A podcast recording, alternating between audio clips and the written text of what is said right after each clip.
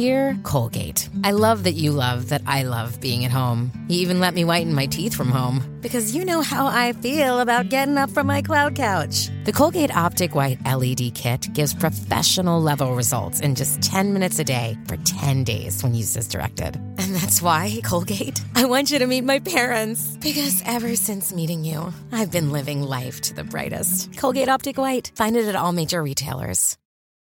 This episode is brought to you by Shopify. Whether you're selling a little or a lot, Shopify helps you do your thing, however you cha-ching. From the launch your online shop stage, all the way to the we just hit a million orders stage. No matter what stage you're in, Shopify's there to help you grow. Sign up for a one dollar per month trial period at shopify.com slash special offer, all lowercase. That's shopify.com slash special offer. This podcast is part of the Head Stuff Podcast Network.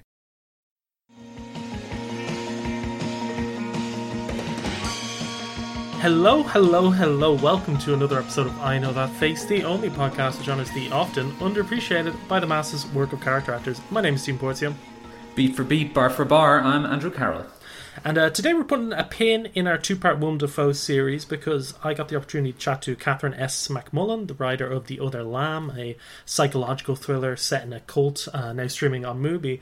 Uh, but before we get into that, I thought myself and Andrew could talk a little bit about I Know That Face's plan for the rest of the year. So obviously for this episode we have this, and then on December third we have Willem Dafoe Part two, and then December seventeenth we're looking at the best of the year, and then for on New Year's Eve, December thirty-first, we have an episode about what's coming out in twenty twenty-one. And I'll, I'll be also reaching out to interesting people who have new movies out or have movies out in twenty twenty for some bonus episodes, so keep an eye on your feeds for that. We should note that uh, we are now recording remotely due to COVID restrictions. On The Other Lamb, I spoke to Catherine S. McMullen, who wrote the movie. She explains the plot in the interview, but it's this really eerie and hypnotising movie about cult dynamics, while at the same time telling a tale of a young woman born into the life who gradually becomes aware of its evils, and she's played by former child star Raffey Cassidy, who people may know from Tomorrowland, and as she's gotten older, she's become a bit of an art house darling, uh, appearing in things like Killing of a Sacred Deer,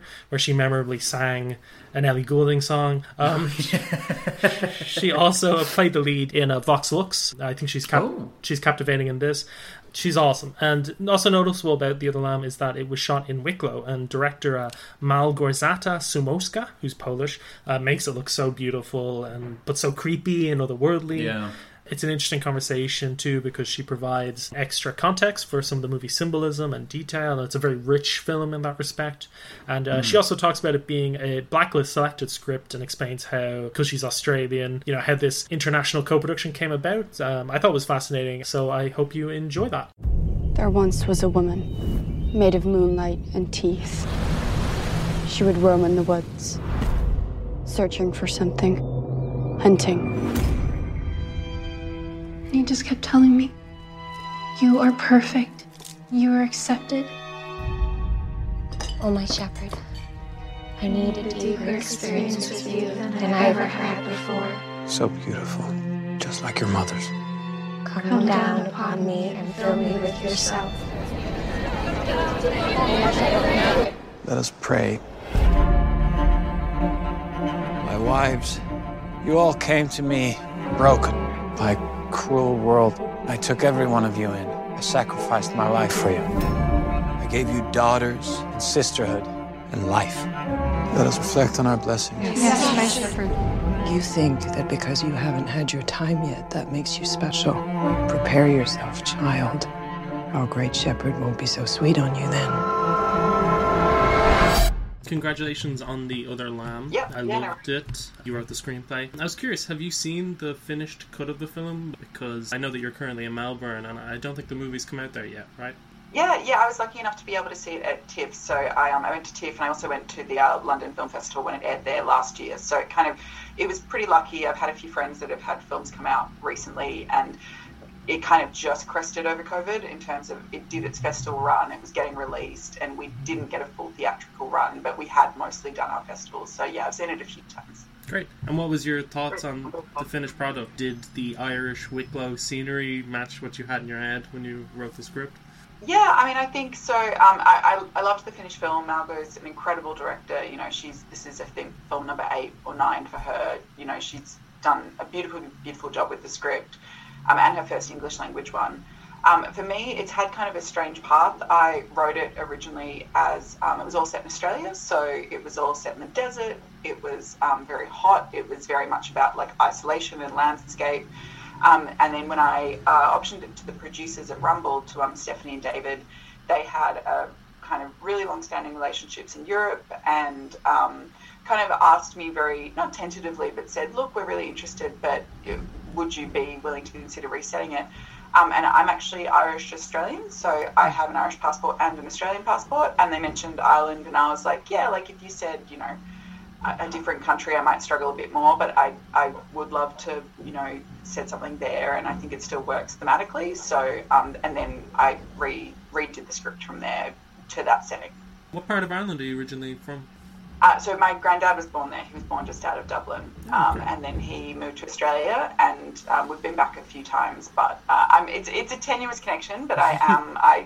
went back there and kind of um, we scattered some of his ashes and stuff like that. So yeah, yeah, it's um, it was kind of out of all the countries they sort of could have said, it, either Australia or Ireland are the ones I kind of feel the most connection to. So yeah, it's interesting. Another twenty twenty movie, Gretel and Hansel, um, shot around the same area of Dublin and Wicklow, and I think it's great that Ireland has become the place for these um, yeah. international art house female coming of age horror thrillers. Before we get into the movie, could you explain the story for those listening who may not know? Yeah, so the story centres around Stella, um, a young girl that's been raised in a cult. Uh, so it's all she's ever known. She's very isolated. I, I kind of really wanted to explore, um, yeah, what, what happens when you're taught one universe and then a, a new way of life kind of intrudes. She's raised in the middle of a forest and uh, starts to, after kind of a particular event that's very shocking for her, starts to question her leader and what he's teaching them all. Right, and it's a movie that's universal but also very timely, and I, I think these stories about men and male cult leaders preying on vulnerable women and exploiting them and also making them feel at the same time as if that they're doing the women a favour, I think it's a, a tale as old as time, but I think maybe as a society we're more keenly aware of it now. So like watching the movie, I was thinking about Charles Manson, but I, I was also thinking about the Me Too movement. Uh, what was the genesis for the story of The Other Lamb as you were writing it? Yeah, so I mean, everything you say there is spot on in terms of, I think, I'm not trying to reinvent the wheel. I think a lot of what fascinated me about cults is just that we keep on seeing this story and it's so familiar. I watched a lot of documentaries, and it really was that thing where if you've seen one, you've seen them all in terms of how they use control, how they use women, you know, how they keep people. You know, often there's one of them and twenty of the people they're subjugating, but no one rises up. Like, it's all kind of a power play game. So the genesis of the story for me, I'd I'd been fascinated with cults for, you know, decades, and um, I actually wrote a short story called The Other Faced Lamb that was published in, I think it was two thousand twelve, so a, a while ago. It's very similar, very different in lots of ways, but the basic story is still the same. You know, there's a, a cult in the middle of the desert, um, it's isolated, and they, they go on a journey. And then as I moved more into screenwriting, kind of my career took off and I started to get opportunities. I decided to turn the short story into a feature. Um, and I continued to, you know, I devour every cult documentary I can get my hands on, pretty much. Um, I've been watching all of the Nixium content yeah. recently. Like I'm I'm not writing any more cult films. I think that that's done. But um, it, it's something that still fascinates me. And um, and so kind of I'd watched Wild Wild Country. I'd Um, I mean, just in the world as well, like things had kind of gotten worse in some ways, not better. And then so when I wrote the screenplay, that all kind of informed it. So it was a an earlier story that then was redone as a feature later. And was there any movies or novels that you were inspired by as well as you were fleshing out the story and the world of the screenplay? Just because the movie feels very rich in detail and symbolism, um, some of which I'll be picking your brain about in a few yeah. more questions. Well, I mean, I, I, I won't lie, like Handmaid's Tale, the novel, is one of my favourites, and it's definitely one of the ones that has, like, it's it's a very obvious reference, it's not a shock. Um, uh, I haven't actually seen the show, but um, the, I mean, the show and obviously the book are very different in some ways, and they're very similar in others, by all accounts. Uh, there's also, yeah, there's a few short stories. There's a short story by an Australian author called Margot Lanigan that really affected me, just about very different things, but about a very isolated community, um, and kind of in a very alien world, but a very recognisable one, called Singing My Sister Down. That was certainly an, an inspiration. And then, yeah, just a lot of documentaries. There's um, there was one, I think it's called the, the Family at the End of the World, that I watched quite a lot, and I know Margot watched quite a lot, the director. As I sent it to her as kind of part of the package of this was what inspired me. And I listened to a lot of cult leader tapes, which was actually quite, um, I wouldn't necessarily recommend it. It it was quite an intense experience, but, you know, I listened to um like the speeches of Jonestown and stuff like that. Just a lot of the rhythm and how they controlled language I found really interesting. Mm. Um Yeah, so lots of different sources, some fictional, a lot of real-life ones, and then I just let it all sit in my brain for a while. Right. In the finished film, it, it, it feels like a very tight screenplay, because I, I feel like every line is full of weight, and either in that it can be interpreted in a number of different ways, or a line will so, so succinctly like elucidate on a theme that you you don't need more. Like I'm, I was thinking of the Sarah's line where she talks about Shepherd, the cult leader, and she says like his attention is like the sun, glorious at first, but then it just burns, which I think is beautiful. Was the script always that tight, or is some of that the director uh, Małgorzata Szumowska? It was definitely a combination of the two. So it was a tight screenplay even before it was optioned. It, it never went over ninety pages, which is kind of is reasonable, but is is um I'd consider quite a, a short screenplay. Um, and then before we got to shoot, it was down significantly. I think it was down another ten. Um, And, you know, it's you can get away with that in a film like that, because there was a lot of, you know, wordless scenes and a lot of um, landscape shots and, and things without dialogue, because dialogue will extend out a script. Um, and then after that as well, you know, dialogue that was on the page, we might have filmed or we might have cut in the edit or whatever. And it is always really interesting. I think the rule of thumb is about one in three in terms of you really think you need that line. But often when you have a good enough actor, you actually don't. Like you, an actor can convey that thing you've just written with their, their face and their body language and all of that. So it's, um, yeah, it's, it was definitely a process of whittling it down, but it was never a long script. It was, you know, it's a pretty simple story really when, when you look at it on paper. You hear the term like international co-production, but this definitely encapsulates that, because it's a screenplay from an Australian writer that ends up in the hands of a Polish director making her English language debut and shooting in Ireland. I, I imagine be the script being chosen for The Blacklist, which is the, you know, for best unproduced scripts, that opens a lot of doors in that respect. Yeah, it, I mean, it definitely did that, I would say. So um, it's interesting. I wasn't as familiar with how the process worked before um, before I was on The Blacklist, and then kind of all the things. But um, uh, the script, I, I, I have an Australian agent, and then I was kind of making a push to go to the States. I've been working in Australia, but I was still considered very new. Um, and then I signed with my U S managers. I started to send my script out and as samples, and then um, it was optioned by Rumble. And then from there, it, it still was getting read, but it means you send it to production companies and you say, oh, you know, the script is actually taken, um, but it, if you'd like to meet with Catherine, here's her sample. And then at the end of the year, people vote on their favourite scripts, and um, and it was one of the ones. And it, and it was, it was actually, I'd say in some ways, Um, having a film made is, is amazing, but unless someone then goes and finds your screenplay, they don't always know if you're a good writer, what the director did, what you did. The Blacklist very much opened a lot of doors for me, just in terms of assignment jobs and being up for staffing gigs and stuff like that, because it's it's very much whether or not your film gets made, here's the list, and so many people just read through literally every list on that script. So, um, yeah, it was it was quite life-changing. I Know That Face are delighted and proud to be sponsored by the podcast one hundred eighty Degrees. What do you know about sustainable energy? What does being energy efficient actually mean? How can your business or workplace reduce its carbon emissions, and what are the benefits? one hundred eighty Degrees is a podcast answering these questions by sharing the stories of people across Ireland working towards a cleaner energy future. They chat to the people who are making a real difference in the areas of sustainable transport, energy in the home, and in our communities. They hear how businesses and public sector bodies are cutting carbon emissions and how energy research is informing policy decisions. one hundred eighty Degrees is brought to you by the Sustainable Energy Authority of Ireland, supported by the Government of Ireland. It's great, wholesome content. Subscribe to one hundred eighty Degrees wherever you get your podcasts, and go check out their latest episode when you finish listening to my interview. As you heard in the intro, this show is part of the Head Stuff Podcast Network, Ireland's largest network of independent podcasts. There's plenty of other great shows to check out on the network. Here's a taster of one. I'm Connor Reid with words to that effect. How do the Victorians invent time? Where do all those pirate cliches come from? Should we all read romance novels? His mouth glided up her neck with feather-like. Why are kids so obsessed with dinosaurs? What makes the perfect detective story? We'll just have to go and solve this crime ourselves. What happens to culture and society in a post-apocalyptic world where everything she opened her mouth to say something, but all the has stopped? Words to that effect tells stories of the fiction that shapes popular culture. Listen now wherever you get your podcasts and at w t t e podcast dot com. And now, back to the show. Yeah, once you hand the screenplay over then to Małgorzata, is, is that your part done, or are you tweaking it more? Is she, is she coming to you for advice or further guidance on scenes? How, how does that relationship work? I imagine it's different for each movie.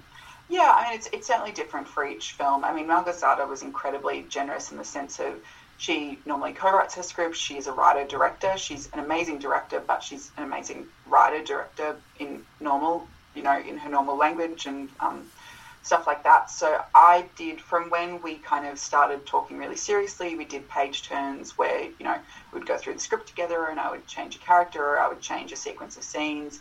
Um, and we, we did a few of those. So that was definitely a very collaborative process, including with the director, lots of notes. And, you know, some of the, sometimes they're creative and sometimes they're just logistical, like, you know, you've written this herd of sheep and we need it to be smaller. I'm like, yep, I, I can't, it's not like I can argue about that really. If I think it's really important, I might have a chat. But um, before I became a screenwriter, I actually worked in production. So I, I worked on big U S shows that shot out of Melbourne. And it, it does mean you get that sense of like, this thing's really important, but if we can't film it, we can't film it. So I have to I'll go find a solution on the page. And yeah, so I did a few passes and then pretty much once the movie I'd say really it's once the movie starts shooting, you, you do just, unless you've got a very close relationship with the director, then it tends to become completely their baby. Like there might be something that they have to change on the day or dialogue that has to be cut or something that's not working. And unless you're really in with production, it's it's hard to do that. Like I think one creative voice kind of has to take over and take point. And at that point, it is very much the director's show and the director's baby. Right. Um, so yeah, I, I was very lucky. I definitely, it wasn't, you know, here's the script and then cut it out. I um I worked really closely with Margot and then um did a few drafts of that. That's great. And what do you think of Raffey Cassidy as Sella, your heroine? Um, I, I thought she was an incredible child actress. I had seen her in Tomorrowland and I think between Vox Lux, Killing of a Sacred Deer and The Other Lamb, I, th- I think she's going to have an amazing career. Yeah, no, I I think she's incredible. Michiel, he um he did such a good job and kind of just the kind of cult leader, both like charisma, but also just you can kind of see that he's just kind of trying to hold on to power. Yeah, no, it was it was a really incredible pairing between the two, I thought. And I, I yeah, Raffey is just, she's going to be such a huge star. I wanted to ask you about the, the symbolism, as I said, like, um, I was wondering about the threads or the strings around Shepherd's Commune.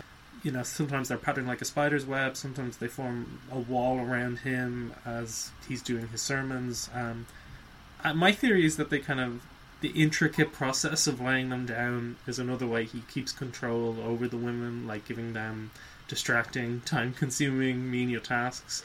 I also thought the more straight they are in a scene signifies how much power Shepherd has in that moment. Am I reading too much into this, or what are your thoughts? Um... Some of it's spot on, and some of it, I mean, what, what's, what I do love about film is that it's very possible that some of those things are true, and the production designer and the director worked on that. Uh, for, from my perspective, the main thing was, um, uh, some of that was developed as we shot, by the way, and, and then some of it was on the page.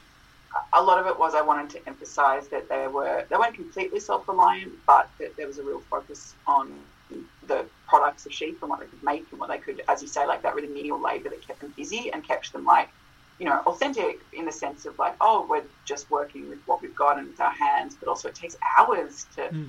get wool and get milk and do all of that stuff, like, and, and something to distract you. Um, And then really just that sense of claustrophobia and being trapped. Like, the, you know, it led them through the trees, but at the same time it was always kind of surrounding them and keeping them within and stopping them from exploring or going off the path. So it was meant to be a little bit, not quite spider's web, but just that sense of like, oh, if I, if I just walk through the trees, that I, I can't, like, I kind of got to follow this way because that's where the string's kind of going. Um, and then in terms of how, like, yeah, straight it is in the scenes, I'm not sure. That might be a production design thing. But it'd be great if so. It sounds really clever. And also, Sailor has these uh, disorienting, very strikingly shot visions in the movie, which sometimes feel like foreshadowing of events that are to come, but also sometimes fantasies of another life she could have led. I was thinking about that car scene. Um, were they in the screenplay originally, and how do you interpret those moments? Yeah, so that that was a really great um, example of something that was in the screenplay that then was taken to another level during the shot and then during the edit. Uh, so she'd always had these kind of surreal sequences, and it was meant to be, you know, a little bit ambiguous about if they were true or not until you kind of saw them play out. Then we'd originally saw the car scene, which is, I think, actually incredibly important. That one wasn't in the screenplay. That was all Margot. What we had was something that was close in the sense of it was Stella saw the outside world. So for anyone that hasn't seen it, it's kind of Stella's walking with all of the wives and her sisters and sees a car on the road, and then you kind of see herself in the car watching them as they walk, and it's it's a very kind of surreal moment. What we had originally in the script was just that it was the fact that she saw a car and someone in it that kind of looked like her, like a girl about her age, that was kind of clearly an alternate version of her life. It was also like, it should be quite jarring to see a car at that stage in the film, because mm. it's not that kind of film. You haven't, you've seen it once up until then, you don't really know when you are. And then that was something where Margot really took it to a next level by going, well, let's literally have Solar in the car and make it much more of a surrealistic kind of, is that her? Is she there? Is that in her head? You know, how is this working? Is it literally that was her alternate life? All of that stuff. So, yeah, it's it's a beautiful sequence. It's actually one of my favourites. Like, I loved it. I think it's a movie that's so, as I said, rich before. I've I've seen it twice in two weeks, and I got so much more out of it the second time. Like, and I really loved it, enjoyed it the first time and then the second time, because there is all these threads and, you know, ambiguous things that there's a, there's a lot to like sink your teeth into with the movie. I wanted to ask you, like, at a time when cinemas are closed around the world, are, are you happy The Other Lamb has found a home on a streaming service like MUBI, at least in the U K and Ireland? You promoted it a lot, and from where it could be widely seen and get great reviews, or or is it a bit bittersweet? Like, did you want it to have a, a more of a theatrical run? Uh, look, a theatrical run would have been amazing. I just really feel lucky that it had a festival run and then was released at all. You know, we're all just making impossible choices about, is it better to release it or better to hold on to it? And for me, I'd, you know, this film, I optioned it at the start of two thousand sixteen, I think, or maybe seventeen. It's really quick as far as features go, but it's, it's, you know, I just wanted it out in the world and for people to see it. But I know Margot said in interviews, and I do understand that as a director, like, she, you know, that experience of going to the cinema and not being able to check your phone and not being able to pause it, like, and just, it's a beautifully shot film. Like, it's, the cinematographer did such a good job. So being able to see that on a big screen is incredible, and It, it isn't the same at home. So I think, you know, it's kind of, you kind of can't win, um, but I'm I'm really happy that people are seeing it. I'm hoping it becomes something where, you know, you might go to an art house movie night and see it on the big screen if you like it enough. But, um, yeah, you know, it's a tough time for theatrical. I hope it comes back. You worked on one of my favourite shows ever, The Leftovers. I did. you, were, you were a production freelancer. Um, what did that entail, and uh, was it a good experience? I worked on uh, The Leftovers in the costume department, and I worked on the in the construction department as um, both times as kind of a coordinator, so an admin production person that kind of coordinates all the, like, isn't in charge of, but helps coordinate all of the buyers for costume and all of the construction people and paperwork and all of that. Um, it was incredible. I mean, I, you know, I actually primarily work in T V, much more so than I work in features. That's where most of my career is and most of my work is. You can't get much cooler than working on The Leftovers. One day, if I was ever lucky enough to work on American shows, I kind of knew how they worked a bit more, um, which has been incredibly helpful, and I'm really glad I did. Mm. And is there any projects you're working on now um, that you're excited about, or is there anything you'd like to plug? Yeah, yeah. Uh, so I'm super... you know, after The Other Lamb, I was um, staffed in a T V show that's out on uh, Netflix called Two Sentence Horror Stories. So I wrote two episodes with that. I loved that experience. It, yeah, I have a lot of my really close friends in the States are people that I wrote with on that. And, um, yeah, I had a fantastic time. And then, yeah, I'm just in a development cycle at the moment. So I've got um, some features I'm working on with producers and also a few pilots and things. So, um, yeah, yeah, it's, I mean, I feel incredibly lucky that I'm, you know, it was really tough for production crew for a long time during this, whereas for writers, you could kind of, even if you weren't getting paid, you could kind of keep on doing your own thing. So Australia's really picking up now. We've got a lot of work, but um, it was rough for a while there. So I was very lucky. Okay. That's everything I wanted to ask you. Thanks for taking the time and speaking to me, and congratulations no again on The Other Lamb. No problem. That was my interview with Catherine S. McMullen. I hope you enjoyed it. Andrew, where can people find more of your work? You can find me at the Head Stuff Gaming section, where we talk about what we play, why we play it, and how we play it. You can check out the film section to see some of my work or see the work of uh, the many fantastic uh, Head Stuff contributors to the film section. Rate and review, subscribe wherever you get podcasts. Email us at iknowthatfacepod at gmail dot com if you, you have a person you'd like us to cover, or you're someone who works in film or media or podcasts who would like to be on the show. Follow us on Twitter at iknowthatfacepod. Andrew's killing it with some great memes. Follow us on Instagram at iknowthatface. Thanks to Shani Fernandez again for editing and for also running the Insta page. See you later, cinephiles. Bye-bye.